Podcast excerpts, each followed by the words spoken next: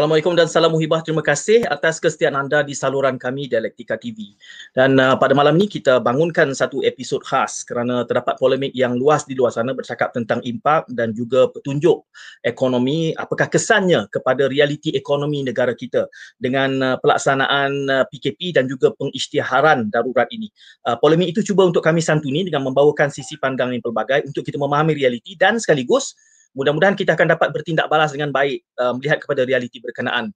Dan saya kira ini juga merupakan kesempatan bagi kita melakukan policy advocacy uh, advokasi dasar untuk kita untuk kami mendapatkan pandangan balas awam berkait tentang dasar-dasar yang diperkenalkan oleh kerajaan.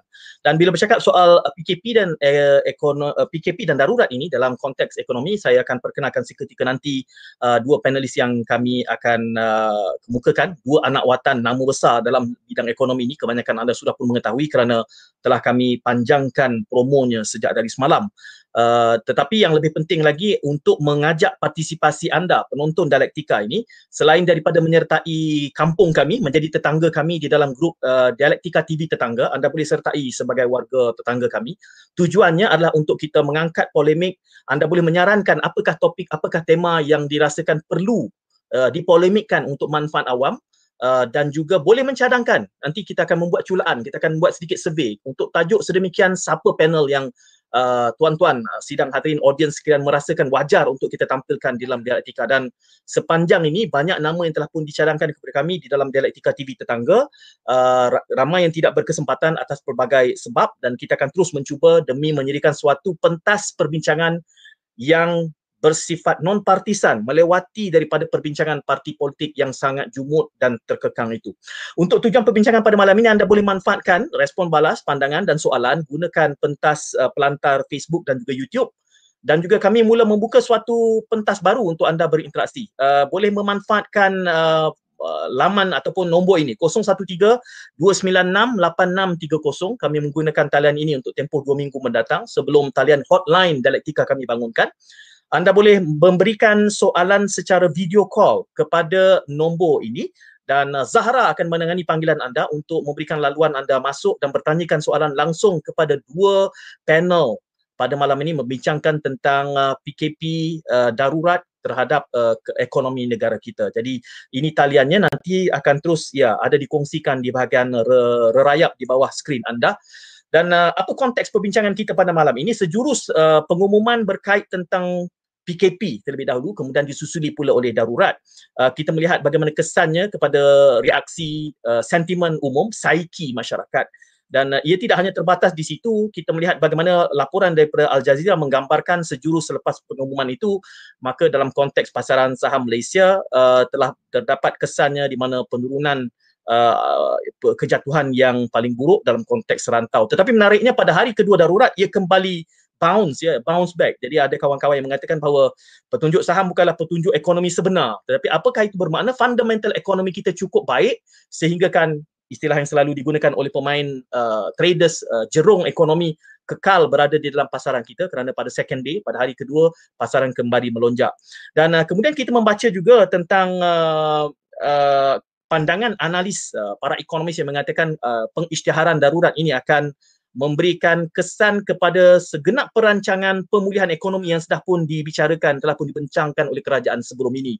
Ini uh, beberapa pandangan telah pun dipetik oleh Bloomberg uh, membicarakan tentang ini dan uh, begitu juga CNBC menyatakan bahawa segala fokus dalam uh, uh, harus dilihat semula uh, akan dipotong uh, prestasinya petunjuk prestasinya. Tetapi kalau kita mula melakukan sedikit perbandingan ya uh, ini juga saya kongsikan iaitu uh, laporan di CNBC yang memberikan gambaran bahawa ya Jepun misalnya uh, dalam konteks proklamasi darurat mereka ianya bersifat targeted bersasar dan tidak memberikan kesan uh, yang begitu buruk. Jadi persoalannya apa bezanya pelaksanaan darurat di negara lain kerana kita tahu bukan hanya Malaysia saja yang melaksanakannya dan uh, apakah uh, perbezaan dalam konteks perbezaan skala darurat itu terhadap ekonomi keseluruhannya. Saya kira inilah yang akan kami uh, bicarakan dan kita butirkan. Terima kasih kepada ramai yang belum bermula lagi perbincangan ini sudah pun uh, ada soalan-soalan yang mula masuk uh, di pelbagai pentas yang kami sediakan. Dan uh, sebenarnya dua panel yang sudah pun kami wawarkan tidak memerlukan pengenalan lebih lanjut. Saya bawa, saya undang ke studio iaitu Tan Sri Profesor Dr. Nur Azlan Ghazali, Profesor UKM, Profesor Ekonomi UKM. Prof. Tan Sri, terima kasih kerana sudi hadir dalam dan uh, ya uh, juga merupakan pengarah eksekutif EAC dan saya sangat hargai kesediaan Tan Sri uh, sentiasa bersedia memenuhi undangan kami dan bersedia juga untuk bersikap sangat terbuka di dalam mengulas dasar-dasar uh, yang diperkenalkan oleh kerajaan. Uh, panelis yang kedua, uh, ekonomis yang tidak asing lagi. Saya sebutkan kedua-dua panelis pada malam ini merupakan uh, anak watan emas Malaysia. Prof. KS Jomo uh, bersama. Sekali lagi Prof. Terima kasih kerana hadir di dalam delegasi. Ada sedikit uh, gangguan audio di situ. Saya ya sudah pun dapat ditangani. Terima kasih kepada tim produksi. Baik, uh, persoalan yang saya bawakan berkait tentang options. Saya kalau boleh saya bermula dengan Tan Sri terlebih dahulu uh, kerana uh, debatnya di luar sana begitu luas sehingga kan saya mendapati uh, awam bila bercakap soal ekonomi ditutup, ekonomi dibuka, ini pun sudah terbelah. Ada yang mengatakan buka saja kerana kami perlu cari makan. Ada pula mereka yang makan gaji mengatakan bagus sebegini lebih selamat. Uh, namun begitu di sisi yang lain juga mereka seringkali tidak membezakan debat itu di antara realiti PKP dan realiti darurat. Dua uh, konteks yang mungkin berbeza. Uh, jadi kita mulakan di situ dulu. Uh, membaca perkembangan semasa ekonomi negara dengan petunjuk-petunjuk yang ada hasil daripada PKP dan darurat. Saya mulakan dengan Tan Sri Tan Sri terlebih dahulu. Sila. Assalamualaikum warahmatullahi wabarakatuh. Terima kasih uh, Tuan Said and uh, Prof uh, From Jomo, uh, nice to meet you malam ni. Uh, ya, saya ingat ini menjadi tajuk yang dibincangkan di merata-rata tempat lah. Kalau kita tengok tajuk perbincangan kita pun dia bagi dua ekstrim, buka dan tutup. Sebenarnya uh, kita berada di tengah-tengah, tidak buka, tidak tutup. Jadi ada yang buka, ada yang tutup. Ya. Dan uh, bagi saya yang yang penting ialah kita jelas tentang apa sebenarnya yang hendak kita capai. Dan hmm. uh, dalam konteks ini, sebahagian besar daripada perbincangan menumpu kepada untuk memutuskan rantaian pandemik COVID ini. Ya. Yeah. Dan uh, ataupun meredakan penularan uh, pandemik ini. Sebab itu kadang-kadang hmm. saya sendiri bertanya juga, mungkin rakan-rakan di Kementerian Kesihatan boleh menjawab dengan lebih tepat uh, apa sebenarnya dalam konteks yang mudah untuk masyarakat memahami bila mana dikatakan pandemik itu penularannya berkurangan. Uh, adakah berarti kita harus pulang balik kepada dahulu uh, sehingga dua digit ataupun kurang daripada 10 orang, kurang daripada seribu, kurang bagaimana itu sebenarnya? Jadi berarti hmm. bagi saya uh, dalam konteks uh, kesihatan perlu diperjelaskan dengan lebih lebih lebih tepat supaya kita ada kayu ukurnya. Kerana selepas dua minggu kita buat uh, PKP ini, pastinya kita nak mengukur juga sejauh mana kita telah berjaya. Jadi apa yang nak dicapai itu mungkin perlu diperjelaskan dengan lebih terperinci lah. Ya. Hmm. Tapi yang kedua yang mungkin tajuk pada malam ini lebih nak berbincang ke itu, yang kadang-kadang jarang didengar, iaitu uh, kita cakap tapi kita tidak berbincang secara secara bersungguh-sungguh, iaitu bagaimana nak mengimbangkan uh, usaha nak meredakan COVID ini tetapi dalam masa yang sama tidak memberi uh, kesan ke atas ekonomi sehingga ianya menjadi melarat. Ya, jadi sebenarnya ini satu episod yang amat mencabar ya, kerana keseimbangan itu nak nak dicari keseimbangan itu yang kadang-kadang menimbulkan teka-teki, menimbulkan persoalan ini patut buka, ini patut tutup dan sebagainya. Bagi saya dua, kita nak capai kedua-duanya dalam konteks COVID dan juga dalam memastikan kelangsungan pertumbuhan ekonomi dan juga uh, umumnya bagi saya kalau cakap tentang GDP ini orang tak faham. Tetapi bagi saya yang mudah cerita ialah keselesaan kehidupan. Adakah uh, rakyat di luar sana dalam pelbagai lapisan merasa tertekan ataupun kehidupan mereka itu very stressful. Jadi perlu kita juga melihat dua aspek ini. Jadi bagi saya dua-dua perkara ni eh, dalam dalam dalam kita menangani masalah yang dihadapi sekarang. Hmm. Uh, Prof Yomo, kalau Tan Sri menyatakan tadi bahawa yang penting kita sedar apa yang hendak kita capai. Dalam bacaan uh, Prof, apakah uh, tindakan yang dilakukan oleh kerajaan semasa ini memberikan gambaran bahawa kerajaan memahami apa yang cuba dicapai? kami perlu unmute kan uh, Prof. Jom. Oh, saya mesti nak unmute. Okey. Okay. okay. Sudah. Sudah di unmute. Silakan Prof. Kami sudah. Oh. Kami sudah unmute Prof. Silakan. Maaf. Terima kasih dan Assalamualaikum. Terima kasih atas peluang bersama dengan Tuan Said dan juga dengan Tan Sri Noraslan. Um, kalau kita ingin lihat uh, ini secara mendalam, persoalan yang ditimbulkan ni, patut kita rujuk balik kepada pengalaman kita dalam lebih kurang 10 bulan kebelakangan ini. Ya. Kalau kita lihat apa yang telah berlaku bukan hanya di Malaysia tapi juga di negeri-negeri lain. Kalau kita pada peringkat awal bila uh, COVID-19 mula dicam, boleh dikatakan bahawa ramai yang tidak pasti bagaimana untuk untuk mengawal keadaan. Dan oleh hmm. kerana itu, kalau kita rujuk balik kepada PKP yang pertama pada bulan Mac lagi, uh, mungkin tidak ada pilihan lain. Ya, kerana kerana uh, waktu pada waktu itu sudah ada beberapa kluster yang ada di Malaysia ni uh, terutama sekali kluster tablik dan kluster UDA dan sebagainya. Dan ini ini uh, merupakan satu ancaman.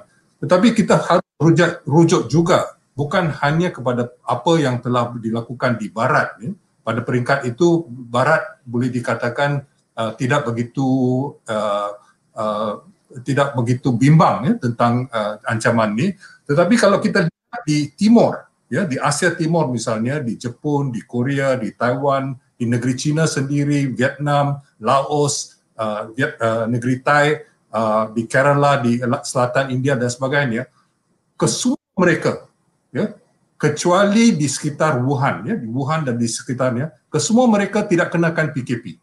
PKP dalam bahasa Inggeris disebutkan stay in shelter lockdown, ya tidak di, dikenakan di tempat-tempat lain. Uh, kerana langkah-langkah lain telah di, di, diperkenalkan, langkah-langkah yang ketat, ya, langkah-langkah yang serius, tetapi yang membolehkan, yang mengizinkan uh, ur, uh, urusan ekonomi itu berterusan.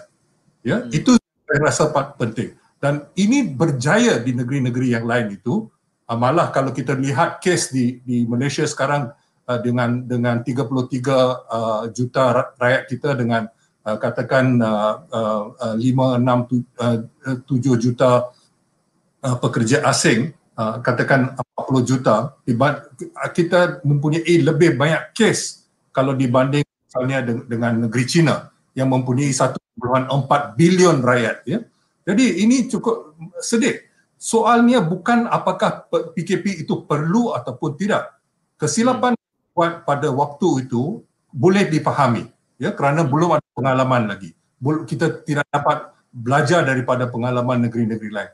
Tetapi pada ketika ini untuk terus kembali dengan langkah-langkah yang lebih kurang sama dengan dulu dan hmm. juga langkah-langkah uh, boleh dikatakan uh, mengawal keadaan uh, kesihatan uh, umum itu dipisahkan seolah-olah dipisahkan dengan langkah-langkah ekonomi itu sesuatu yang cukup uh, yang yang tidak boleh dimaafkan bagi saya. Dan hmm. kita dapati bahawa dari segi langkah ekonomi ada tiga masalah besar ya. Satu masalah apa yang dulu diperkenalkan sebagai langkah-langkah prihatin ya. Langkah-langkah mempedulikan nasib rakyat terutama sekali mangsa utama. Kalau kita beri perhatian kepada itu boleh dikatakan walaupun beberapa uh, golongan yang yang yang yang yang uh, mengalami masalah uh, telah dapat manfaat tetapi ada golongan terutama sekali uh, boroh ya boroh yang kais pagi makan pagi yang yang dapat uh, upah upahan uh, upah harian dan sebagainya. Dan juga di samping itu kita dapati bahawa peniaga-peniaga kecilan sekali bukan SME tetapi lebih kecil daripada SME maksud saya uh, uh, penjaja-penjaja kecilan penjaja keluarga dan sebagainya mereka tidak dapat terus berniaga dan ya. ini merupakan satu pukulan yang besar. Golongan yang ketiga ialah uh, uh, boroh asing. Ya, boroh asing yang yang hidup dalam keadaan yang yang yang tertekan dan kita dapati bahawa setelah pengalaman apa yang berlaku di negeri Singapura di selatan ya um, mereka telah mengalami gelombang yang kedua kerana mengabaikan nasib golongan uh, pekerja asing. Jadi kita minta supaya mereka ini di di di uh, ujian dikenakan terhadap mereka ini tetapi semua uh, seruan itu di, di, tidak di, di, uh, dihiraukan. Yang kedua ialah soal apa yang dikatakan penjana dia dalam istilah di, yang diperkenalkan oleh pihak pemerintah. Uh, usaha penjana itu boleh dikatakan uh, setengah itu okey tetapi setengah itu mungkin tidak tepat ya pada pada, uh, pada, pada memandangkan keadaan yang kita alami, alami di Malaysia ini. Jadi uh, usaha-usaha penjana itu juga menghadapi masalah. Tetapi masalah yang ter, yang yang yang besar sekali ialah masalah uh, ketidak ketidaksanggupan untuk berazam dengan tekad untuk uh, membelanja lebih banyak dalam belanjawan uh, yang di, di, di untuk tahun 2021 belanjawan per, belanjawan itu agak uh, boleh dikatakan lebih kurang business as usual lah ya. Dan itu bagi saya merupakan sesuatu yang yang masalah besar. Malah kalau kita lihat misalnya politik di Amerika Syarikat sama sama ada Trump ataupun Biden kedua-dua pihak ingin uh, meningkatkan apa yang telah diluluskan oleh Kongres ya. Hmm. kerana mereka mereka sedar kalau kita tidak mengambil tindakan yang tegas, yang cepat, ada kemungkinan besar kemerosotan akan berlarutan menjadi kemelesetan. Jadi oleh kerana itu saya rasa uh, perlu kita mengambil tindakan yang sesuai, yang tepat memandangkan cabaran dan ancaman yang kita hadapi bersama. Sekian. Ya, komen daripada Prof. Jomo tu saya yakin Pak. Uh, Tuan saya boleh saya bagi sedikit pandangan? Yang mungkin mungkin agak agak agak berbeza ya. Uh, Prof, bagi saya Dan Sri Prof, boleh Prof dengar, Jomo boleh dengar cuma Prof Jomo terkeluar daripada studio seketika. Tak apa nanti kita okey. Uh, uh, boleh boleh kita, saya teruskan ya? Boleh teruskan. Uh, saya pernah mendengar sebenarnya Prof Jomo bercakap dalam siaran dialektika uh, dalam konteks yang sama ya. Uh, saya ada pandangan yang agak berbeza ya. Uh, pertamanya ialah um, because saya terlibat secara langsung sekarang malam ni saya pakai topi UKM lah ya tetapi saya okay. juga terlibat dalam konteks uh, bagaimana kerajaan ataupun kita menangani uh, uh, krisis ekonomi yang datang akibat daripada COVID ini.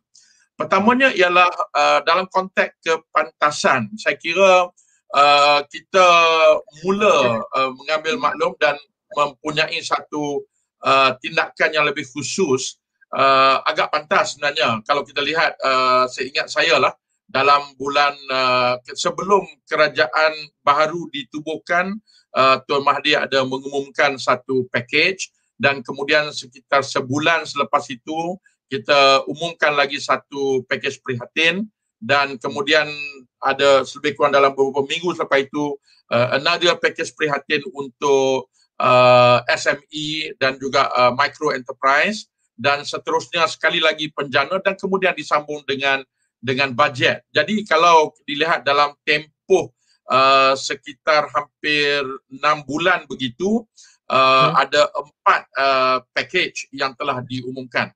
Dan yeah. dan dan di sini mungkin saya, saya kerana uh, pertama kita sedia maklum bahawa memang ramai yang terkesan terutamanya dengan struktur ekonomi negara kita yang pada pandangan saya kita adalah sebuah negara yang tumbuh dengan baik tetapi strukturnya mudah jejas.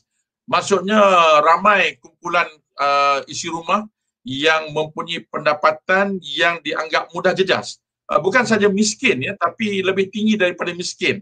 Jadi umpamanya dalam perkiraan saya lah kalau pendapatan secara umumnya kalau RM5,000 pun uh, dalam konteks beberapa takrifan dia masih lagi sebenarnya mudah jejas eh, kalau ada beberapa kejutan sebagainya. Bila kita bercakap tentang enterprise seperti Prof Jomo sebut tadi, mungkin 90 lebih peratus daripada enterprise di Malaysia adalah SME dan dan sebagian besar 600 ribu mungkin adalah uh, very small yang sangat kecil micro enterprise. Jadi dalam hmm. konteks uh, pendapatan, dalam konteks enterprise, kalau dibayangi dengan size-nya, umumnya negara kita adalah negara yang mudah jejas. Dalam package yang diumumkan, bila saya buat penelitian dan saya melihat, uh, pasti yang yang pastinya kita tidak dapat mencapai kesemuanya. Tetapi uh, usaha dan recognition, ya, maksudnya kita tahu bahawa kumpulan ini yang perlu dibantu secepat yang mungkin uh, telah di diambil sebagai satu pendekatan penting. Sebab itu hmm. dalam uh, dalam prihatin dan penjana ini dia memang uh, banyak tertumpu kepada uh, kumpulan isi rumah yang pendapatannya rendah uh, dan sebahagian mereka berada dalam sektor yang tidak formal ya. Kalau tidak formal ni lagi susah sebab kita susah nak capai mereka. Jadi ada hmm. bentuk bantuan yang pergi kepada isi rumah, ada bentuk bantuan yang pergi kepada berdasarkan pendaftaran perniagaan. Jadi kita mencari ruang-ruang begitu. Cumanya mungkin saya saya rasa bahawa walau bagaimanapun bentuk sokongan yang diberi, pastinya dia tidak mencukupi, tidak cukup untuk uh, benar-benar menjamin kelangsungan 100% lah. Jadi yeah. saya agak agak agak agak tengah di situ dan uh, dan dal- dalam konteks PKP juga sebenarnya bagi saya uh, kita mengimbangi, kita cuba uh, untuk memastikan bahawa perniagaan-perniagaan boleh ber uh, beroperasi uh, dengan sebanyak yang mungkin. Cuma saya juga mempunyai pendekatan yang agak berbeza dalam konteks ini. Saya lebih cenderung kepada uh, memberi penumpuan yang lebih khusus dalam konteks perniagaan yang mempunyai uh, intensiti hubungan manusia yang tinggi. Sebab yang hmm. sebenarnya sepatutnya kita tumpu kepada manusia itu. Yang bukan semua perniagaan yang memerlukan ramai humans interaction lah. Ha, jadi bagi yeah. saya kalau boleh dapat dibuat penumpang begitu mungkin mungkin lebih baik. Uh, menariknya di situ kerana uh, Prof Jomo ya apabila respon balas daripada Tan Sri tadi menggambarkan uh, uh, seumpama kerajaan sudah melaku, melakukan apa yang paling wajar dalam realiti semasa dan namun cabarannya juga adalah terhadap struktur ekonomi yang mudah jejas. Uh, dan ini kalau boleh kita anggap sebagai pusingan kedua daripada satu PKP ke satu PKP dan kalau saya menangkap apa yang Prof sebutkan tadi adalah bahawa uh, we have not learned much from the previous episode. Uh, tetapi yang ditimbulkan tadi adalah soal memahami realiti struktur ekonomi yang lemah itu. Dan di banyak uh, kita bersama Prof saya menyatakan tentang uh, lesson learn dan bagaimana kita boleh menyediakan setiap kali krisis ekonomi itu sebagai peluang untuk memperkukuh semula apa yang boleh Prof uh, kongsikan dengan uh, komen balas daripada Tan Sri tadi dan juga melihat kepada komen bahawa realitinya ekonomi kita ni strukturnya mudah jejas. Apakah masa ini untuk kita melihat dan menilai semua mampukah, sempatkah dengan cabaran-cabaran yang ada uh, secara domestik dan juga antarabangsa? Prof. Terima kasih. Um, t- saya uh, tadi uh, kena terputus uh, jadi saya tak uh, bahagian awal apa yang uh, uh, balasan uh, daripada Tan Sri. Jadi minta maaf kalau kalau saya saya tak uh, tak kena pada apa yang di, disebutnya. Tapi yang yang ingin saya tekankan di sini ialah kita ada tiga perkara yang patut kita belajar. Satu hmm. belajar daripada pengalaman kita yang lepas. Ke, kelebihan dia dan ke, kelemahan dia. Ya? Hmm. kedua kita patut juga belajar dari pengalaman negeri-negeri lain. Ya? Yeah. ini setelah hampir dekat satu tahun ada banyak negeri-negeri lain, negeri yang lebih miskin, negeri yang negeri yang lebih kaya dan sebagainya. Dan yang ketiga, kita harus belajar daripada perkembangan dari segi teknologi yang telah berlaku, pemahaman kita terhadap wabak ini jauh ya. lebih dalam sekarang kalau dibanding dengan bulan 3 ataupun bulan 4. Jadi hmm. sebagai contoh lah ya, sebagai contoh. Kita di Malaysia ni masih menggunakan satu tes ya satu uh, ujian yang dipanggil uh, PCR ya. Dan uji, ujian itu mahal mahal. Hmm. tidak boleh dinafikan. Sebenarnya semenjak lebih kurang uh, lima bulan yang sudah sejak bulan Ogos kurang-kurangnya mungkin lebih awal daripada itu saya uh, sudah diketahui umum bahawa ada uh, tes untuk antigen ya. Antigen itu sebahagian daripada virus itu. Kita boleh yeah. cam sedangkan PCR itu cam antibody ya. Antibody itu akan timbul kemudian. Jadi dengan okay. dengan tes ini kita dapat tes secara jauh lebih menyeluruh ya. Dan tes itu jauh lebih murah ya. Katakan hari ini saya uh, uh, seminggu lalu saya tidak uh, saya sudah uh, uji tetapi tidak uh, uh, boleh dikatakan selamat. Tetapi hmm. kemudian ada kemungkinan uh, saya boleh saya boleh kena virus itu. Jadi hmm. sebenarnya uh, ujian itu ujian yang yang antigen itu um, uh, ada beberapa yang ada um, yeah. uh, di, di, di, digunakan tetapi malangnya sampai sekarang hanya digunakan hanya di, di, di Sabah. Dan kalau kita hmm. lihat apa yang perkembangan dalam 2-3 bulan kebelakangan ini, hanya di Sabah kita boleh dapati bahawa uh, kes-kes banyak menurun ya kalau dibanding dengan negeri-negeri yang lain. Jadi hmm. ujian itu penting kerana murah dan bermakna kita boleh test lebih ramai. Ya. Dan yang kedua, kerana, uh, uh, ke, keputusan dia cepat. Ya. Hmm dia dalam beberapa minit ya dalam ataupun sejam ya dan hmm. dengan itu kita boleh mengambil tindakan yang yang yang yang sewajarnya memandangkan itu sebab sekarang sebahagian daripada apa yang kita buat sekarang melalui skim sejahtera kalau kita pergi mana-mana kita ambil suhu hmm. suhu badan tetapi suhu kita dapati bahawa lebih pada separuh daripada kes yang ada yang orang yang telah di uh, yang sudah uh, mengidap uh, penyakit uh, uh, COVID-19 itu se- sebenarnya mereka ini tidak uh, uh, mempunyai simptom. Hmm. Mereka mempunyai simptom. Jadi kalau mereka tidak mempunyai simptom itu tidak berguna sangat ya. Hmm. Itu berguna lebih kalau tidak ada langsung tetapi kegunaannya terhad. Jadi patut kita menggunakan kita mesti ada test yang amat penting malah setengah uh, yang yang misalnya ke, uh, uh, mereka pekerja-pekerja barisan depan misalnya mereka hmm. patut uh, setiap minggu ataupun uh, lebih kerap kerana keadaan akan berubah dari semasa ke semasa. Jadi okay.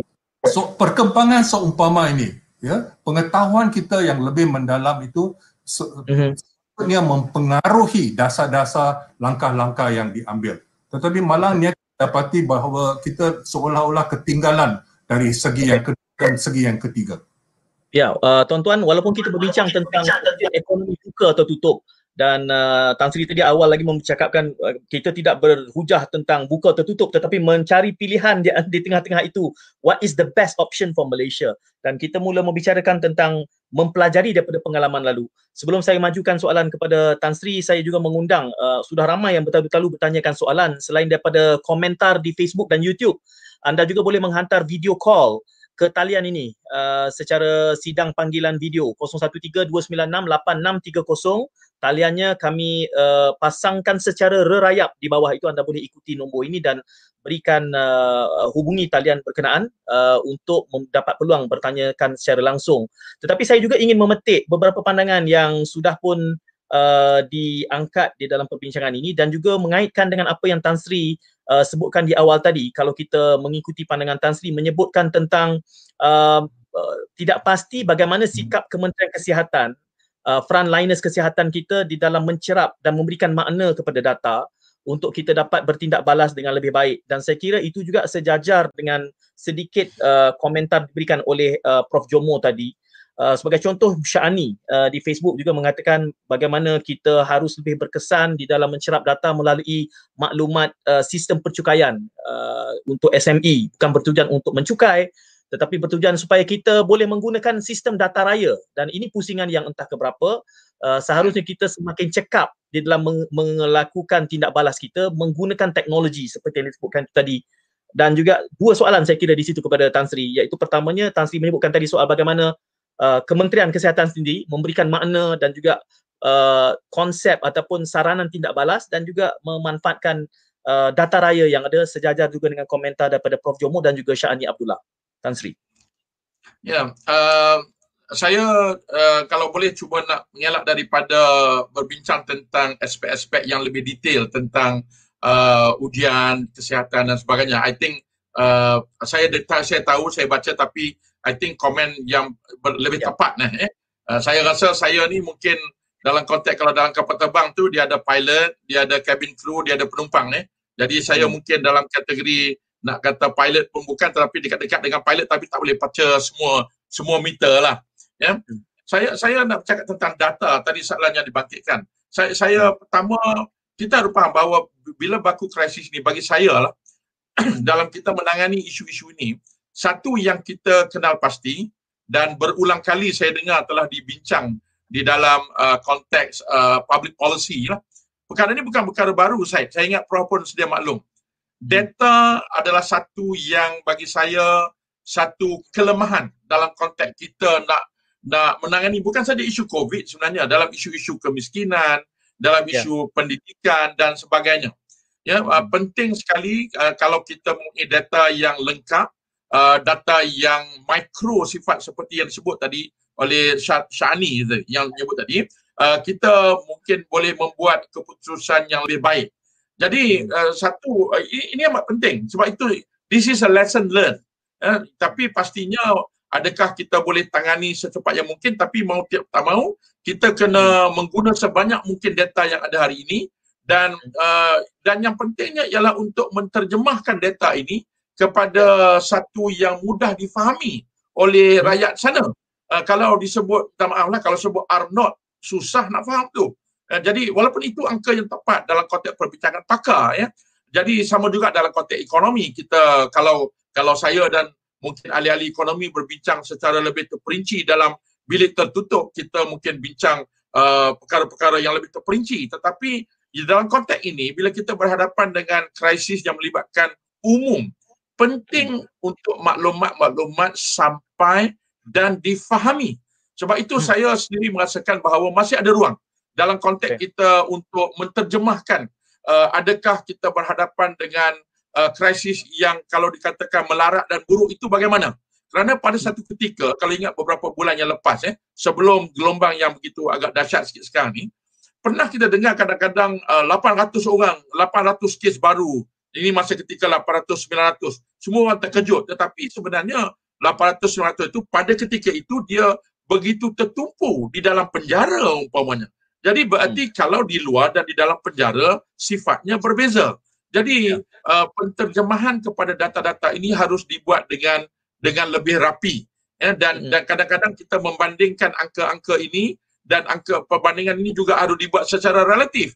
Uh, umpamanya ya. uh, kalau kita bandingkan dengan dengan negeri yang kecil, negeri yang besar katakan. Ya, jadi perlu kita uh, lebih kemas dalam konteks uh, menyampaikan maklumat kepada kepada masyarakat lah.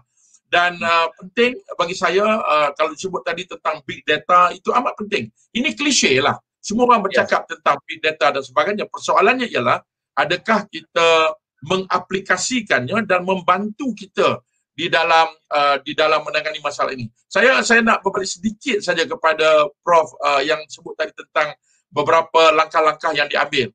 Saya saya kira langkah-langkah uh, macam kita ambil suhu dan dan all those saya, saya lah secara jujur saya nampak lebih kepada pembentukan ataupun menyedarkan masyarakat. Uh, pasti dengan hanya setakat nak ambil suhu di dahi itu I don't think dia boleh tell much lah uh, ya dan hmm. dan kemungkinan kadang-kadang alat yang diambil itu pun mungkin rosak mungkin ya, jadi berarti tetapi setidaknya dari segi behavioral ya tingkah laku bila kita mewar-warkan dan memperluaskan uh, uh, tindakan begini, semua orang lebih berhati-hati. Saya ingat hari ini mungkin ramai di rumah masing-masing dah ada temperature untuk ambil di rumah pun. Tapi sebenarnya kita tahu alat tu pun kadang-kadang tak tepat. Made in country yang tak bagus pun kadang-kadang tak tepat. Tapi setidak-tidaknya pembudayaan. Saya ingat uh, pembudayaan itu telah semakin menjadi. Tapi kita harap uh, pastinya dapat mendapat apa nama uh, perhatian yang lebih penting lah dalam konteks masyarakat secara individu. Ya, Prof Jomo Tan Sri menyatakan bahawa kita harus melihat uh, tindak balas kita itu secara relatif dan di awal siaran tadi saya berkongsikan uh, artikel ini melihat kepada bagaimana tindak balas Jepun dalam konteks uh, emergency ataupun darurat mereka itu uh, with limited impact uh, kerana ada istilahnya disebutkan di situ pendekatan yang lebih targeted, lebih bersasar. Dan di awal tadi Tan, uh, Prof ada menyebutkan soal membanding beberapa negara disebutkan 4 5 negara tadi tu.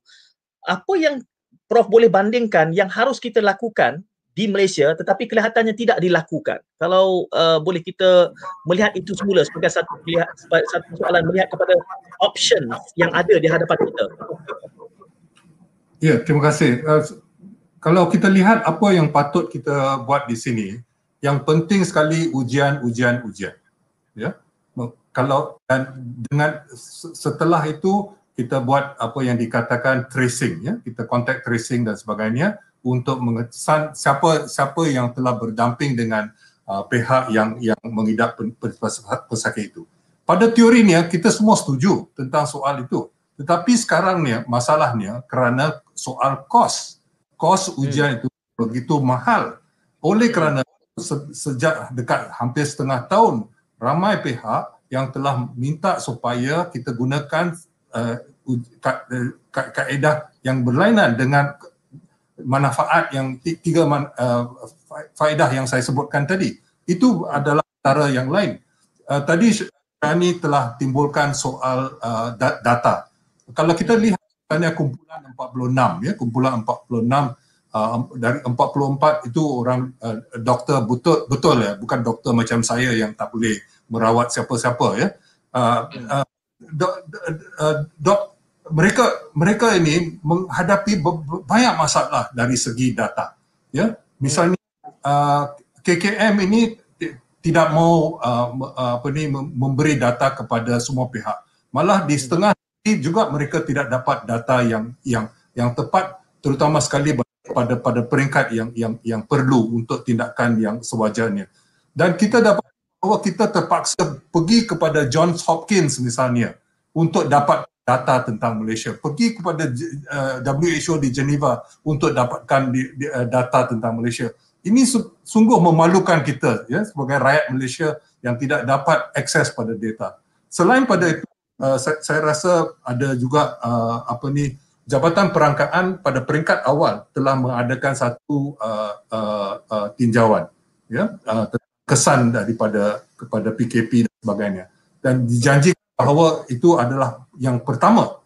Tetapi setelah itu tidak ada tinjauan. Kita sendiri di, di, di kalangan rakyat tidak tahu apa yang yang yang yang yang sedang berlaku di Malaysia akibat daripada PKP dan dan uh, variasi-variasi yang yang di, di perkenalkan setelah itu. Dan Shani mencadangkan supaya kita gunakan data uh, cukai. Saya rasa uh, Shani itu saya rasa baik iaitu gunakan data yang sedia ada untuk kita uh, men, uh, lebih menyeluruh. Tetapi malang cukai uh, data cukai itu tidak uh, dirahsiakan satu tetapi yang lebih penting hanya sebahagian kecil ya bukan kecil tapi uh, berjuta-juta tapi uh, kurang pada separuh daripada isi rumah itu mempunyai data dengan LHDN ya lembaga hasil dalam negeri. Jadi itu tidak dipakai. Tetapi yang kelebihan kita rakyat Malaysia ni ada MyCard. MyCard itu diperkenalkan lebih kurang dua dasawasa yang lalu dengan hasrat untuk kita mempunyai uh, data yang menyeluruh dan tetapi malangnya potensi MyCard itu sampai sekarang tidak dipakai. Tidak cukup dipakai. Dan itu saya rasa sesuatu yang yang sedih dan kita mempunyai uh, apa ni uh, uh, MIMOS ya yang telah wujud lebih pada di, tiga dasawasa dia dapat hmm. kontrak-kontrak daripada luar negeri tetapi tidak dimanfaatkan untuk uh, meng- menganalisa uh, uh, data-data ini. Ya jadi okay. kita mempunyai kemampuan untuk bertindak dengan lebih baik tetapi hmm. kita tidak meng- kurang menggunakan Uh, ke- kemampuan itu. Jadi itu yang yang bagi saya lah. Ya, ini boleh dikatakan macam masuk gol sendiri lah. Ya, patutnya kita masuk gol sebelah uh, se- pihak lawan okay. bukan gol sendiri. Ya. Tetapi ini malangnya yang apa, apa yang sedang berlaku. Tetapi satu yang Tan Sri Tan Sri uh, Tan Sri sebutkan tadi yang saya rasa saya setuju iaitu tentang soal behavior, ya, perangai, kelakuan uh, orang ramai. Kita harus lihat apakah kesan-kesan Uh, dan Tan Sri ada beri satu contoh. Saya ingin beri satu contoh yang lain. Kerana Dr. Fauci, ya, semua orang kenal siapa itu Dr. Fauci dan juga uh, uh, pegawai tertinggi uh, perubatan di Moderna. Mereka mengatakan bahawa uh, vaccination itu akan akan uh, melindungi kita daripada hmm. infection. Ya, kita tidak akan mengidap penyakit itu. Tetapi itu bermakna bahawa kita tidak boleh menyampaikan virus yeah. itu kepada pihak yang lain. Jadi itu cukup berbahaya. Jadi kita bila kita di, di vaccinated itu, kita merasa oh kita sudah selamat. Tetapi okay. kemungkinan kita masih boleh kenakan. Jadi ini adalah kesan behavioral yang jadi di seluruh dunia ini bukan masalah Malaysia ya. Di seluruh yeah. dunia orang merasa terlalu uh, apa ni selamat akibat dengan adanya uh, vaksin. Uh, vaksin vaksin dan sebagainya dan itu saya, saya rasa apa yang ditekankan oleh Tan Sri itu penting kita memberi uh, apa ni perhatian kepada uh, kesan-kesan walaupun tidak disengajakan tetapi itu yeah. ada akibatnya dan kita harus mengambil kira. Ya, Prof berdua ya, uh, sepanjang 40 minit kita berbicara ini, uh, keresahan rakyat pada umumnya uh, sangat terbelah. Saya ingin angkat soalan daripada Prof Jayum Jawan uh, yang mana dia hmm. berbalik kepada soalan asasi tajuk yang kita bincangkan. Nak sekarang ni nak buka ke nak tutup? Dan kita bincangkan tadi bahawa uh, ekstrim julat di antara tutup atau buka itu kita punya banyak pilihan di tengah itu. Kalau kita ambil uh, kedudukan kita buat masa ini sebagai kedudukan yang malar, uh, this is the baseline maka dari peringkat ini ke depan uh, Tan Sri haruskah kita lebih membuka ataupun kita harus lebih menutup apa yang telah dilaksanakan sehingga ke peringkat ini saya, saya nak bagi contoh yang mudah sebab saya kira ramai yang mendengar uh, perbincangan kita pada malam ini. Kalau kita ambil contoh, katakanlah kita berhadapan dengan situasi banyak kemalangan kenderaan berlaku. Ekstrim kalau kita nak mengelak daripada kemalangan ialah kita mengharamkan penggunaan kereta maka esok pagi uh, kadar kemalangan dah jadi kosong sebab tak ada langsung kereta atas jalan. Tetapi hmm. kita tahu itu bukan penyelesaiannya walaupun angkanya nampak cantik kerana dia menimbulkan masalah-masalah yang lain. Ya. Jadi kemungkinan kadang-kadang ada negara yang mungkin mengamalkan okey kita cari balance. Sebagai contoh berbalik kepada isu kemalangan tadi ya. Mungkin ada yang kata okey uh, nombor genap keluar hari Selasa selang sehari. Nombor plate ganjil keluar hari lain umpamanya ataupun akan ada pula berbagai formula mungkin kata uh, lesen akan diberi hanya kepada uh, umur yang sedemikian sedemikian dan sebagainya. Jadi umumnya begini. Kita berhadapan dengan masalah bagaimana kita nak menangani masalah itu tanpa menimbulkan masalah lain. Bagi saya itu yang kita kena fikir. Bagaimana kita boleh tangani masalah itu sebaik yang mungkin kita kena letak satu target default iaitu sebanyak yang mungkin tidak memberi kesan kepada aspek-aspek positif yang lain ya. Jadi kalau tadi kereta berarti orang nak pergi kerja susah. Uh, berarti tak semua orang dapat memandu. Jadi kita tak mau begitu. Jadi dalam konteks covid bagi saya begitu juga. Kalau saya lah premis saya ialah kita nak hapuskan covid dan kita nak yang terbaiknya semua berjalan seperti biasa. Tetapi kita hmm. tahu dalam konteks covid ini dia tak mungkin begitu.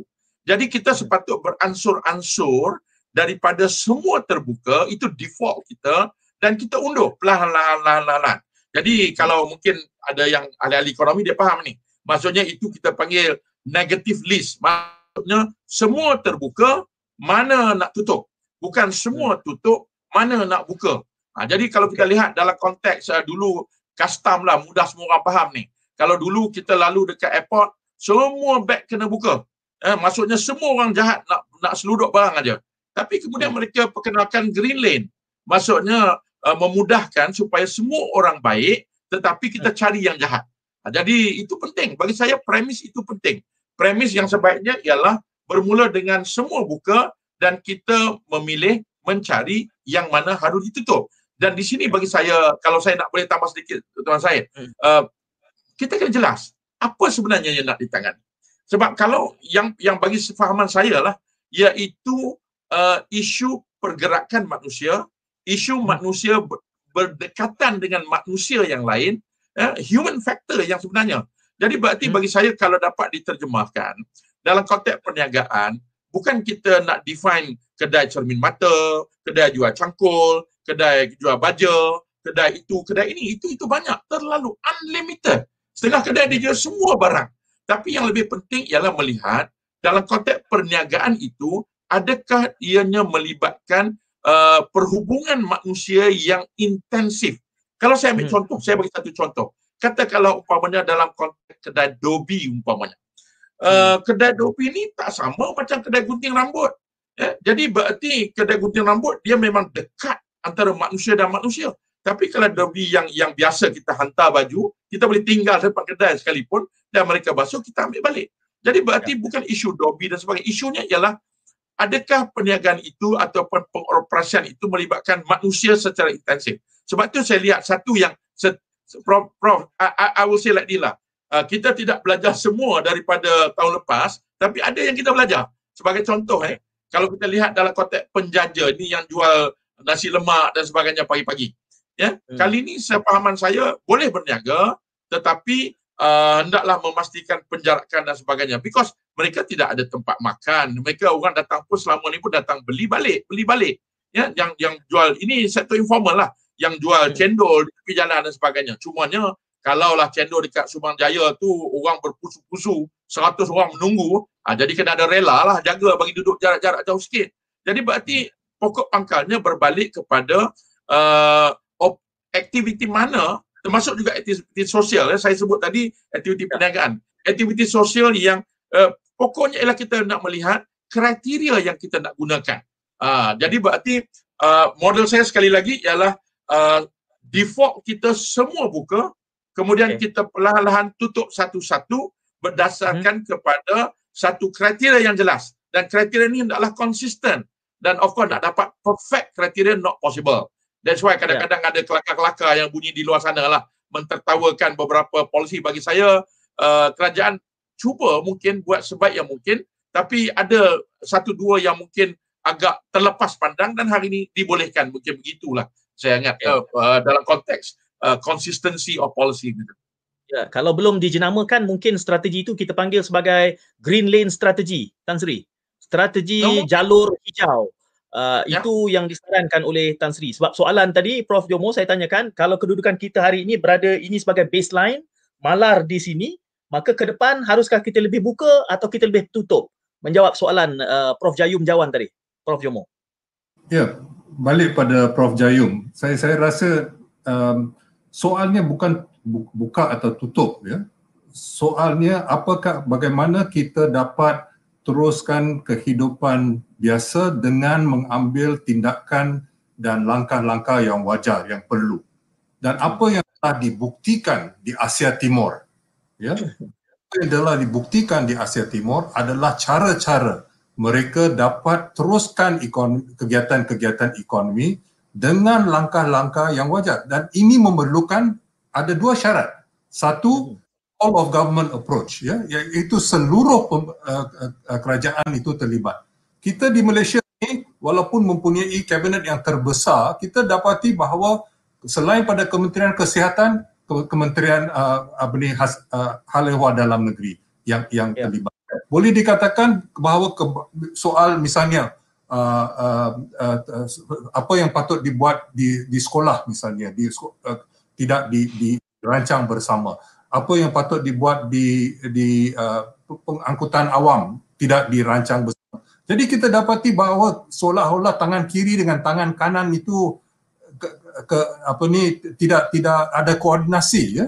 Jadi soal soal satu kerajaan yang yang berkesan yang menyel, yang yang yang uh, itu amat penting ya. All of government approach itu penting. Selain pada itu, kita juga patut percaya kepada rakyat. Kita patut membimbing rakyat, mendidikkan, meningkatkan kesedaran di kalangan rakyat, rakyat akan faham di masyarakat masyarakat yang jauh lebih lebih miskin seperti Laos, seperti uh, uh, Kerala, mereka walaupun miskin, mereka mengamalkan uh, jarak 2 meter, uh, mereka ya. menggunakan ambil tari yang lama, uh, lipat dua kali, uh, tutup muka dan sebagainya. Tidak pakai tidak tidak tak payah beli maskar dan sebagainya. Jadi kita dapati bahawa kita boleh menyesuaikan diri. Tapi kalau kita lihat misalnya apa yang berlaku di sekolah misalnya, kita dapati bahawa bergantung pada digital. Kita nak kononnya canggih-canggih sangat. Ya, tapi kebanyakan anak-anak anak murid itu tidak mempunyai alat untuk menggunakan pendidikan uh, pendidikan digital. Sedangkan kita tahu dari dulu lagi bahawa lebih kurang 90% kalau tak betul uh, Tan Sri Azlan boleh uh, betulkan daripada isi rumah mempunyai TV yang mempunyai radio ya, ya. jadi walaupun itu itu teknologi abad ke ke ke ke 20 tapi itu akan sampai kepada rakyat jelata akan sampai secara lebih, jauh lebih menyeluruh jadi sepatutnya kita mem, membuat persiapan dalam semua bidang kehidupan kita supaya langkah-langkah yang diambil itu jauh lebih berkesan. Saya setuju dengan apa yang dikatakan tadi. Kita tidak bukan tak belajar langsung, ada yang kita belajar. Dan kalau kita kan kriteria Amerika Syarikat ataupun UK, kita memang jauh lebih maju. Tapi kalau kita kan Asia Timur, jiran-jiran kita di Asia Timur, hmm. minta maaf lah, ya, kita mungkin dapat. Uh, Tuan saya, ya. boleh saya menjelaskan sedikit ya? Ya. Uh, mungkin uh, Prof, I mean, uh, with due respect lah, because uh, saya mungkin kena berkongsi sedikit. Uh, kerana saya terlibat agak secara langsung. Uh, mungkin percaya saya percaya mungkin satu adalah isu komunikasi jugalah ya. Ya, we admit bahawa ada isu-isu komunikasi, isu data yang disebut tadi.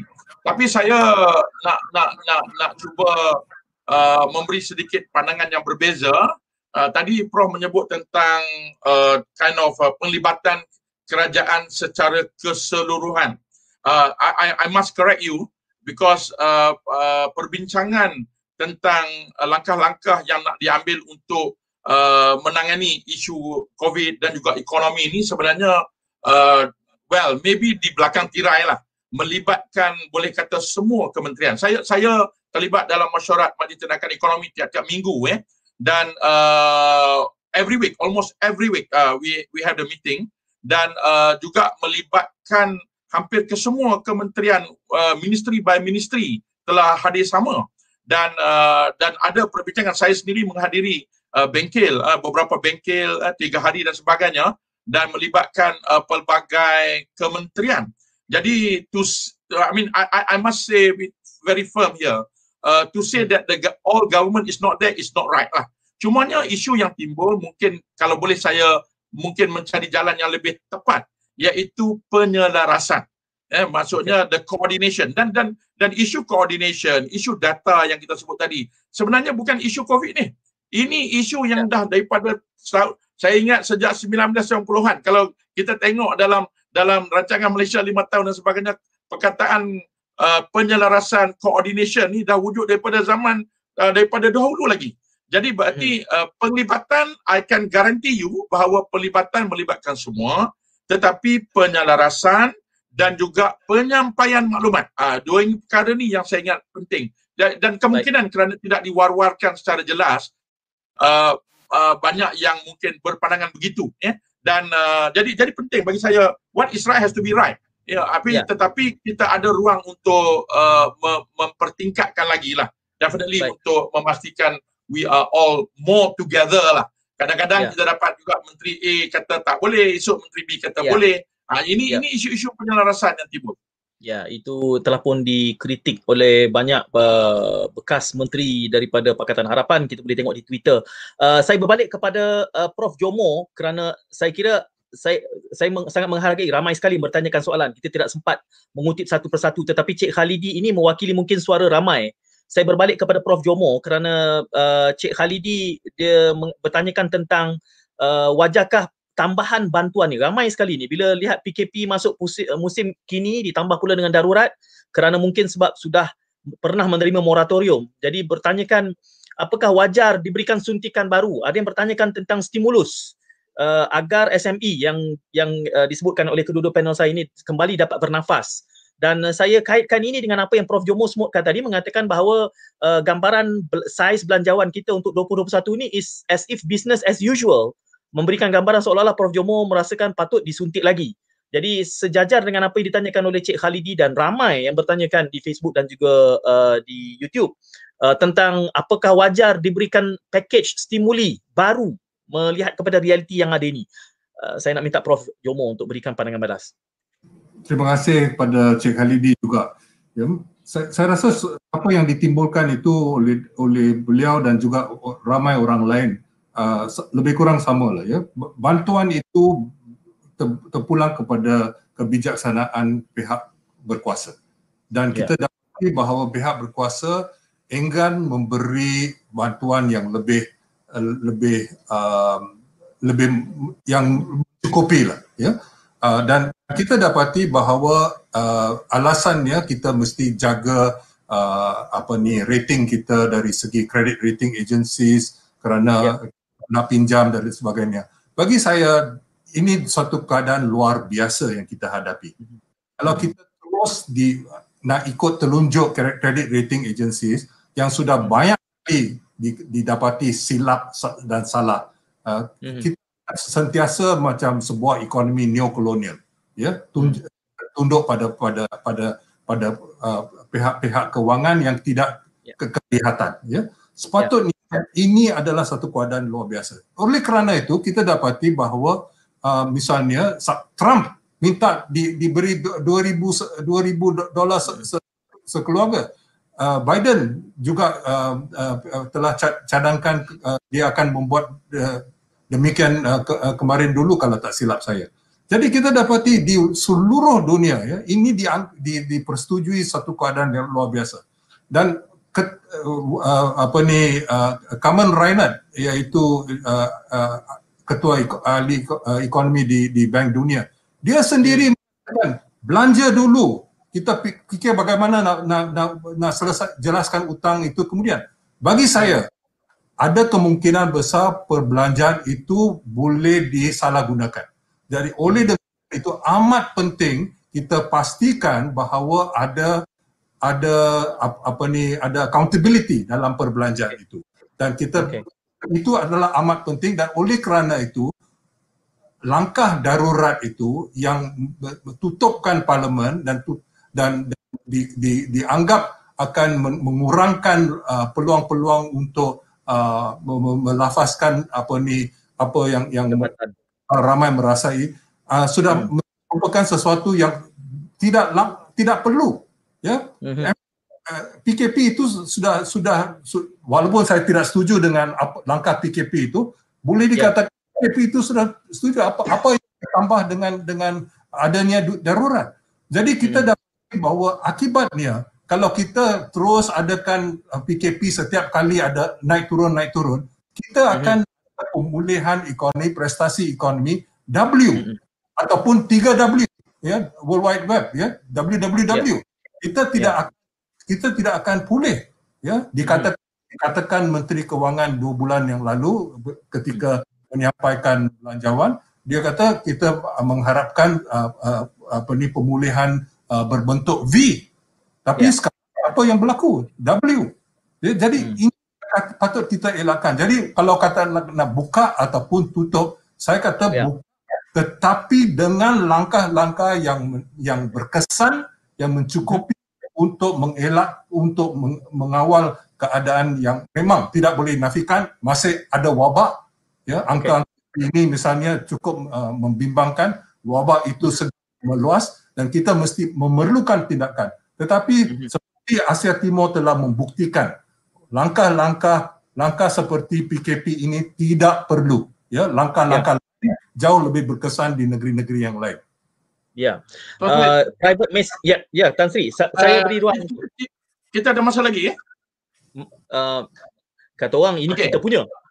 tapi kita, kita orang saya saya, uh, saya because, uh, saya ingat semasa saya pada hujung tahun uh, okay. Prof uh, Prof Jomo juga appear dalam satu perbincangan dengan uh, masa saya ingat saya dalam perbincangan yang tuan Said uh, kendalikan dan I remember okay. saya juga walaupun saya tak dapat berhubung tapi saya menyampaikan message lah saya, saya nak cuba memberi sekali lagi minta maaf saya mempunyai uh, satu uh, sudut pandang yang agak berbeza Uh, okay. Pertamanya ialah uh, well to, to untuk membantu semua orang sebanyak yang mungkin is not possible. Yeah, I, I, saya rasa itu bukan satu yang sustainable ya. Tapi of course lah kalau kita sebuah negara yang benar-benar mempunyai kekayaan yang besar uh, di negara-negara yang yang kita tahu kaya raya mereka boleh buat macam-macam. Uh, kita ada kekayaan tetapi kerajaan kalau saya lah saya melihat sebab saya melihat angka ini secara tiap-tiap minggu sebenarnya saya lihat angka laporan-laporan daripada uh, di mana wang itu pergi umpamanya. Kalau kita lihat dalam konteks bila di, di uh, dikumpul saya beri kita semua tahu nombor 305 bilion jumlah jumlah penjana dan perhatian ya.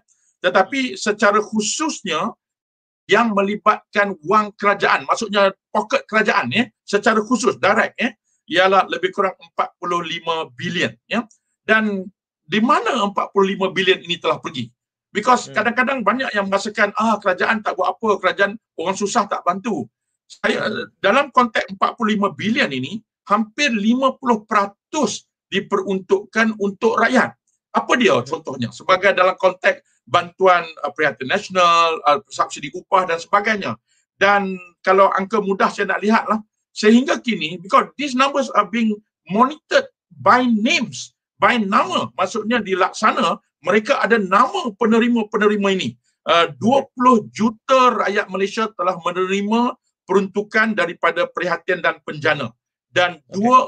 2.4 juta syarikat dan juga sektor informal telah menerima bantuan. Jadi saya saya ingat Prof, I mean, you know, uh, the, the the focus on kumpulan mudah jejas, kumpulan pendapatan rendah is there, is core. Saya ingat dalam dalam daripada awal lagi, boleh kata kalau saya katakan dalam perbincangan majlis tindakan ekonomi, eh, kalau kalau dibayangkan perbincangan itu 100%, 90% adalah tertumpu mungkin kepada kumpulan pendapatan rendah.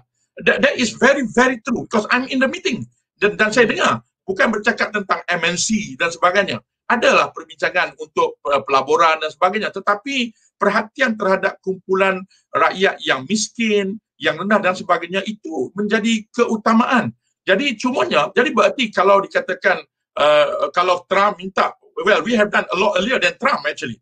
We have done, hmm. we have disbursed the money and and so on. Saya in fact ada angka-angka di sini lebih kurang dalam sekitar uh, 22 bilion telah dihantar terus kepada poket isi rumah. Tapi adakah ini mencapai semua?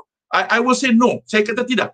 Berarti kita ada ruang. Cumanya saya setuju dengan Prof uh, Prof Jomo tadi that kita yeah. tidak boleh terlalu sangat nak fikir tentang rating agensi dan sebagainya tetapi mau tak mau kita kena juga melihat keupayaan dan kemampuan kita dalam mhm. konteks uh, keberhutangan uh, rakyat yeah. Malaysia ni dulu dia bising sangat tentang hutang uh, jadi hari ni dia jadi takut nak berhutang pula sebenarnya ya. daripada dulu saya telah mengutarakan hutang ini kalau bersebab tak ada masalah jadi hari yeah. ni ada sebab pun kita takut nak berhutang Because kita telah mewawarkan kepada rakyat seolah-olah berhutang itu salah. That is not right. Berhutang itu kalau sebabnya betul, ada keupayaan untuk membayar semula, there's no problem. Dan seperti yang uh, Prof kata tadi, bagi saya, saya setuju dalam konteks accountability, dalam konteks siapa yang dapat uang tersebut, di mana hmm. uang itu dibelanjakan, ada atau yeah. tidak keterisan, uh, itu saya 100% setuju. Kita kena kawal. Tetapi uh, at this point, uh, we have done quite a lot dan we need to do more dan balik pada soalan Khalidi tadi uh, saya rasa secara umum saya mengatakan bahawa kalau sekiranya ada ruang untuk penyusunan semula because saya lihat dalam beberapa perkara yang telah diumumkan ada yang bersifat jangka panjang dan ada yang mungkin susah kita nak laksanakan jadi kalau boleh disusun semula sedikit supaya dalam pusingan kedua ini ada lagi bantuan-bantuan yang dapat tapi lebih bersasar lah, lebih ya. khusus dan uh, menghasilkan manfaat yang kita kita harapkan. Ya, saya tidak tahu apa perasaan dan emosi penonton uh, audiens kami pada waktu ini. Tapi saya uh, se- peribadi saya merasa senang apabila mempertemukan dua uh, jagoan ekonomis Malaysia uh, mencambahkan seribu satu macam idea baru. Namun pastinya kita tidak menganggap bahawa sesi pada hari ini sebagai satu sesi yang konklusif kerana perdebatan tentang ekonomi juga dan juga option yang melihat pada realiti semasa sentiasa harus digarakkan dan bercambah. Soalan terakhir saya kepada kedua-dua panel. Saya memetik uh, message uh, PM ni, private message yang dihantarkan oleh penonton kita kerana kami sudah ada talian hotline jadi ada yang tak menghantar video dia tanya ke situ soalan. Saya minta tanya di sini di di Facebook dan YouTube uh, Amir Farid menyebutkan bahawa unjuran mengatakan akan mencapai 8,000 kes sehari uh, menjelang bulan Mac dan ini suatu angka yang agak meresahkan. Uh, mungkin saya bermula dengan Tan Sri dahulu kerana Tan Sri juga adalah pengarah eksekutif uh, EAC. Uh, tentang unjuran ini, 8,000 ini besar uh, dan bagaimana persiapan ekonominya. Kita banyak menuding tadi kepada beberapa uh, tindak balas yang harusnya disegerakan. Juga option kita mengatakan tidak mungkin tutup semua, tidak mungkin buka semua tetapi terpilih dan targeted. Uh, jadi soalan penutup ini adalah berbunyi sedemikian. Kalau nanti March menjelang 8,000 kes, uh, saya kira polemiknya tidak akan berhenti di sini, dia akan terus bersambung nanti dan persoalan tentang keberkesanan tindak balas kerajaan itu juga akan terus dibicarakan oleh rakyat umum pada hari ini. Jadi mengenai kita sebut tadi soal V shape, uh, Prof Jomo mengatakan bahawa kita kini W shape uh, apa yang boleh kita menyemah perasaan, keresahan rakyat yang ada ni kalau mencecah 8,000 ya. secara ekonominya, kalau, ya Tan Sri ya. dulu. Uh, of course angka 8,000 ni memang kita takut dengar lah. Eh. Dulu kita biasa dengan 100-200 pun kita takut. Kemudian ya. 1,000-2,000 tak takut. Kemudian 3,000 takut. Hari ni 4,000 makin takut. You know, bagi saya ini angka-angka kes saya tidak mengatakan ianya tidak merisaukan kita, dia merisaukan kita. Namun demikian saya percaya perincian yang lebih. Sebab tu bagi saya takrifan data-data ini perlu lebih kemas. Uh, so, hmm. Uh, kalau yang kita nak tahu, tadi saya ada baca artikel tentang uh, apa yang telah ini artikel sains yang saya baca lah. Uh, hmm. Kerana pertamanya sekarang ini kes ini telah menjadi di community wide. Ya, yeah? kalau kita lihat adakah adakah realistik umpamanya untuk kita bawa daripada 4000 kepada kosong adakah hmm. itu yang dikatakan berjaya uh, dan hmm. uh, bagaimana kita nak takrifkan kejayaan ini bagi saya kita kena kawal penularan tapi kita janganlah uh, I mean okey uh, sekarang ni angka itu telah semakin meningkat. Tetapi dia tidak semestinya merencat ekonomi sepenuhnya. Kita telah lebih faham seperti projomo kita tadi kita faham bahawa kalau kalau tuan-tuan tengok dalam dalam beberapa Twitter dan juga all this uh, apa yang berlaku dekat Maib saya tengok yang bergejala tu positif tapi boleh tahan juga bersuka-suka mereka di situ ya. Jadi sebenarnya kita kena faham bahawa kes ini dia dah dah diumum di komuniti uh, ada yang bergejala ada yang tidak bergejala dan uh, kadar sembuhnya ada kadar-kadar tertentu uh, artikel yang saya share dengan prof uh, dengan dengan dengan uh, saya tadi ialah artikel yang mengatakan bahawa male uh, umur lebih daripada 50 tahun dia lebih berkemungkinan berhadapan dengan masalah. Jadi uh, masalah itu ada kita perlu tangani tapi saya tidak merasakan mesti must be panic. We must be steady. You know when when, kita dalam turbulence mengendali ekonomi ni kita kena steady. Jadi berarti kalau boleh kita dapat cuba uh, imbangkan uh, kesihatan dan juga ekonomi dan uh, V atau tidak saya saya tak faham kenapa di Malaysia ni kita terlalu uh, obses dengan perkataan V ini you know i mean uh, V shape ini ini pandemik ini masalah kesihatan tidak ada siapa boleh predict you know uh, kalau tengok IMF pun dah buat perubahan dalam unjuran dia 4 5 6 kali ya. Hmm. kalau dilihat sebelum ini naik. Jadi tu jadi saya kalaulah kiranya ada uh, pengunjuran semula dalam keadaan yang begitu tidak menentu it is normal. Jangan kita anggap itu sebagai satu oh tak faham tak tahu tak begitu. We are facing a pandemic. Tapi satu yang saya agak harap lah sekiranya vaksin ini benar-benar berkesan dan even di kita lihat pengedaran vaksin dan sebagainya ini lancar tanda-tanda awal bahawa uh, kita dapat keluar daripada permasalahan ini mungkin uh, akan menjadi lebih lebih lebih lebih berkemungkinan. Tapi hmm. tuan saya bagi saya very simple, setidaknya yeah. kalau ada vaksin yang berkesan itu satu pertanda yang amat baik dan of course kemudiannya kita kena rehab lah. Uh, kalau kita lepas yeah. kemalangan ni cedera parah, kita kena rehab bukan terus baik. Kita 2 3 bulan baru baik eh. Jadi berarti yeah. kalau whatever shape lah V ke W ke saya bagi saya tak kisah yang penting kita jelas ke arah ekonomi dan rakyat dapat hidup dengan selesa dan sebagainya. For, for public at large, kadang-kadang GDP ini tak membawa sangat makna pada mereka sebenarnya. Hmm. Prof Jomo. Balik, saya bukan ahli nujum ya. Saya bukan ahli, saya bukan seorang doktor perubatan, saya bukan ahli nujum. Jadi saya tidak dapat meramalkan berapa kes yang akan berlaku dan sebagainya. Tetapi yang penting seperti Donald Trump sendiri mengaku, kalau kita kurangkan uh, ujian, sudah tentu angka akan kurang. Itu yang penting ya. Jadi kita boleh kurangkan kurangkan ini semacam uh, apa ni sikap ostrich lah ya masukkan uh, kepala dia dalam dalam pasir dan sebagainya jadi kita, kita harus sepatutnya mengambil tindakan yang akan berjaya dan akan berterusan dan itu hmm. kerana itu saya rasa pendekatan yang diambil pada keseluruhannya masalah seolah-olah kita tidak cukup belajar dari tiga segi yang saya sebutkan tadi. Itu hmm. yang amat penting sekali ya. Dan hmm. kita juga harus melibatkan seluruh kerajaan. Saya mengaku apa yang Tan Sri Nawazlan saya bukan dalam kerajaan, saya tak pernah dalam kerajaan jadi saya tidak tahu ya. Tapi yang yang yang kalau kalaulah itu berlaku takkan menteri-menteri lain tak tegur menteri berkenaan kalau ada kesilapan yang berlaku. Jadi collective responsibility seluruh kabinet itu lagi teruk. Yeah. Jadi itu itu yang yang yang yang sedih ya. Memang uh, Tan Sri bukan seorang uh, uh, ahli politik dan, dan, dan tapi bagi mereka yang lain beban uh, tanggungjawab itu cukup besar. Dan ke, ke, ke, ke, kekur, kekurangan dan kesilapan uh, itu cukup besar implikasinya ya. Tapi saya nak merayu sekali lagi ya. Kita memerlukan kita bukan hanya kerajaan yang yang nak kita uh, baiki dan sebagainya. Kita harus melibatkan seluruh masyarakat. Dan kita dapati bulan 46 itu mereka tak serela untuk bantu kerajaan dalam menangani masalah ini tapi malangnya setakat ini walaupun uh, kalau tak silap saya yang berhormat Khairi kata dia, dia uh, apa ni cadangan-cadangan itu baik dan patut uh, di, uh, di, di, dikaji oleh pihak kerajaan. Setahu saya sampai sekarang tak ada tak ada tindakan untuk melibatkan ni. Jadi apa yang misalnya Cik Khalidi dan beberapa orang yang bertanya tadi, kebanyakan apa yang ditimbulkan oleh rakyat biasa ya yang menonton program ini dan sebagainya sebenarnya di, di, disuarakan dalam uh, oleh dalam surat kumpulan 46 Tetap, tetapi olah-olah tidak dihiraukan.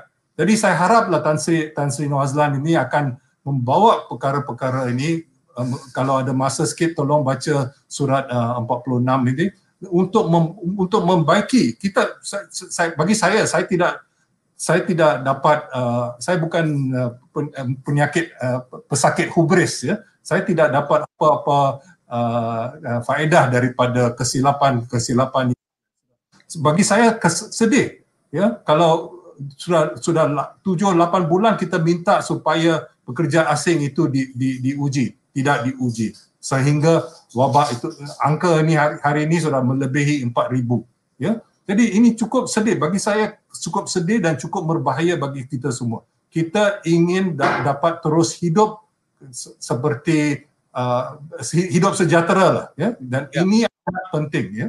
Ini amat penting dan seluruh masyarakat sepatutnya terlibat. Tapi bukan dengan paksaan melalui darurat dan sebagainya. Kita patut meyakinkan rakyat untuk kerjasama seperti dilakukan. Kita dapati ya. kerjasama rakyat itu amat penting di Vietnam, di Laos, di Kerala dan sebagainya. Dan mereka memang mereka tak kaya, mereka tak kaya. Jadi apa yang saya nak, yang saya sebutkan tadi itu, saya beri contoh Trump dan Biden kerana baru berlaku. Tetapi apa yang telah dilakukan di di di Kerala, negeri yang cukup miskin ya, yang tak ada tak ada banyak uh, apa ni hasil cukai, mereka berani untuk melakukan langkah-langkah yang yang yang yang lebih menyeluruh yang sampai kepada semua golongan penting. Memang tidak bukan 100%. Saya setuju dengan Tan Sri dalam hal ini. Tetapi boleh dikatakan 95% dan boleh dikatakan 100% daripada orang susah dalam uh, di tempat-tempat yang lain itu. Jadi ini amat untuk meyakinkan orang ramai bahawa kita peduli terhadap nasib mereka dan kita dapat membaiki dan kita sanggup belajar daripada kesilapan, kita sanggup belajar daripada pengalaman orang lain, kita belajar daripada ilmu baru yang telah ditemui dan sebagainya untuk membaiki dasar-dasar supaya kita bersama dapat mengatasi uh, cabaran besar yang kita hadapi bersama ini. Sekian, terima kasih. 73 minit kita ke udara dan uh, tak, masih ada di penghujung ini yang bertanyakan kini soalnya buka atau tutup dan telah kita bicarakan pada minit yang ke-30 tadi. Ini bukan soal dua julat ekstrim buka atau tutup. Kedua-dua panel mengatakan bahawa kita harus lebih terbuka tetapi harus lebih bertegas lebih cermat lebih tertib memastikan keseimbangan di antara perkembangan ekonomi dan uh, juga realiti yang dihadapi. Dan juga tadi bercakap tentang package stimuli. Saya kira itu ada perdebatannya. Tidak semestinya kita perlu bersetuju. Dan saya menjangkakan bahawa topik sebegini akan terus dibaca akan terus dirujuk akan terus dibuka pentas sebegini untuk masa-masa mendatang selama kita berdepan dengan realiti ini. Dan ini pentasnya untuk anda tidak perlu bersetuju. Kita hanya mahu mendengar dan mencari hikmah yang terbaik di antara perbezaan pandangan yang ada. Saya menganjurkan semua penonton untuk menyertai kami di Dialektika TV Tetangga kerana itulah grupnya untuk anda sertai, cadangkan topik yang anda fikirkan harus dipolemikkan dan juga boleh mencadangkan siapa panel yang anda mahu dengar di dalam saluran kami Dialektika TV. Jadi terima kasih begitu besar sekali sanjungan saya pada kedua-dua panel atas kesabaran lebih 60 minit. Saya janjikan 45 minit saja tetapi banyak buah fikiran yang perlu kita kutip dan petik. Mudah-mudahan kesempatan akan datang kita akan revisit tajuk ini dan melihat apa yang kita debat hari ini bagaimana susulannya kerana niat kami di Dialektika adalah untuk membina polemik secara modular bukan berarti kita habis 73 minit dan beres masalah Malaysia tidak tidak mungkin akan jadi begitu tetapi kita harus sentiasa tambah baik hujah-hujah kita berdepan dengan realiti yang sentiasa juga berubah. Uh, terima kasih juga banyak sangat soalan, tak semua sempat kita tangani dan terima kasih sekali lagi kepada semua. Uh, kita jumpa lagi dalam kesempatan akan datang. Jangan lupa hari Isnin uh, antologi ketiga apa ada dengan dan kali ini di AP. Isnin lalu PKR, hari Khamis uh, UMNO, hari Isnin depan ni adalah ada apa dengan DAP dan hari Khamis depan adalah dengan PAS. Adalah satu siri antologi untuk kita melihat kuat lemahnya setiap satu parti empat parti terbesar yang kami sediakan dalam bentuk antologi ada empat ya iaitu PKR, AMNO, PAS dan juga DAP. Jadi Isnin ni dengan DAP. Uh, Liu Chintong dan saudara Ashraf akan bercakap tentang itu. Jadi teruskan kesediaan anda bersama kami. Kita jumpa lagi. Assalamualaikum dan salam muhibah. Assalamualaikum.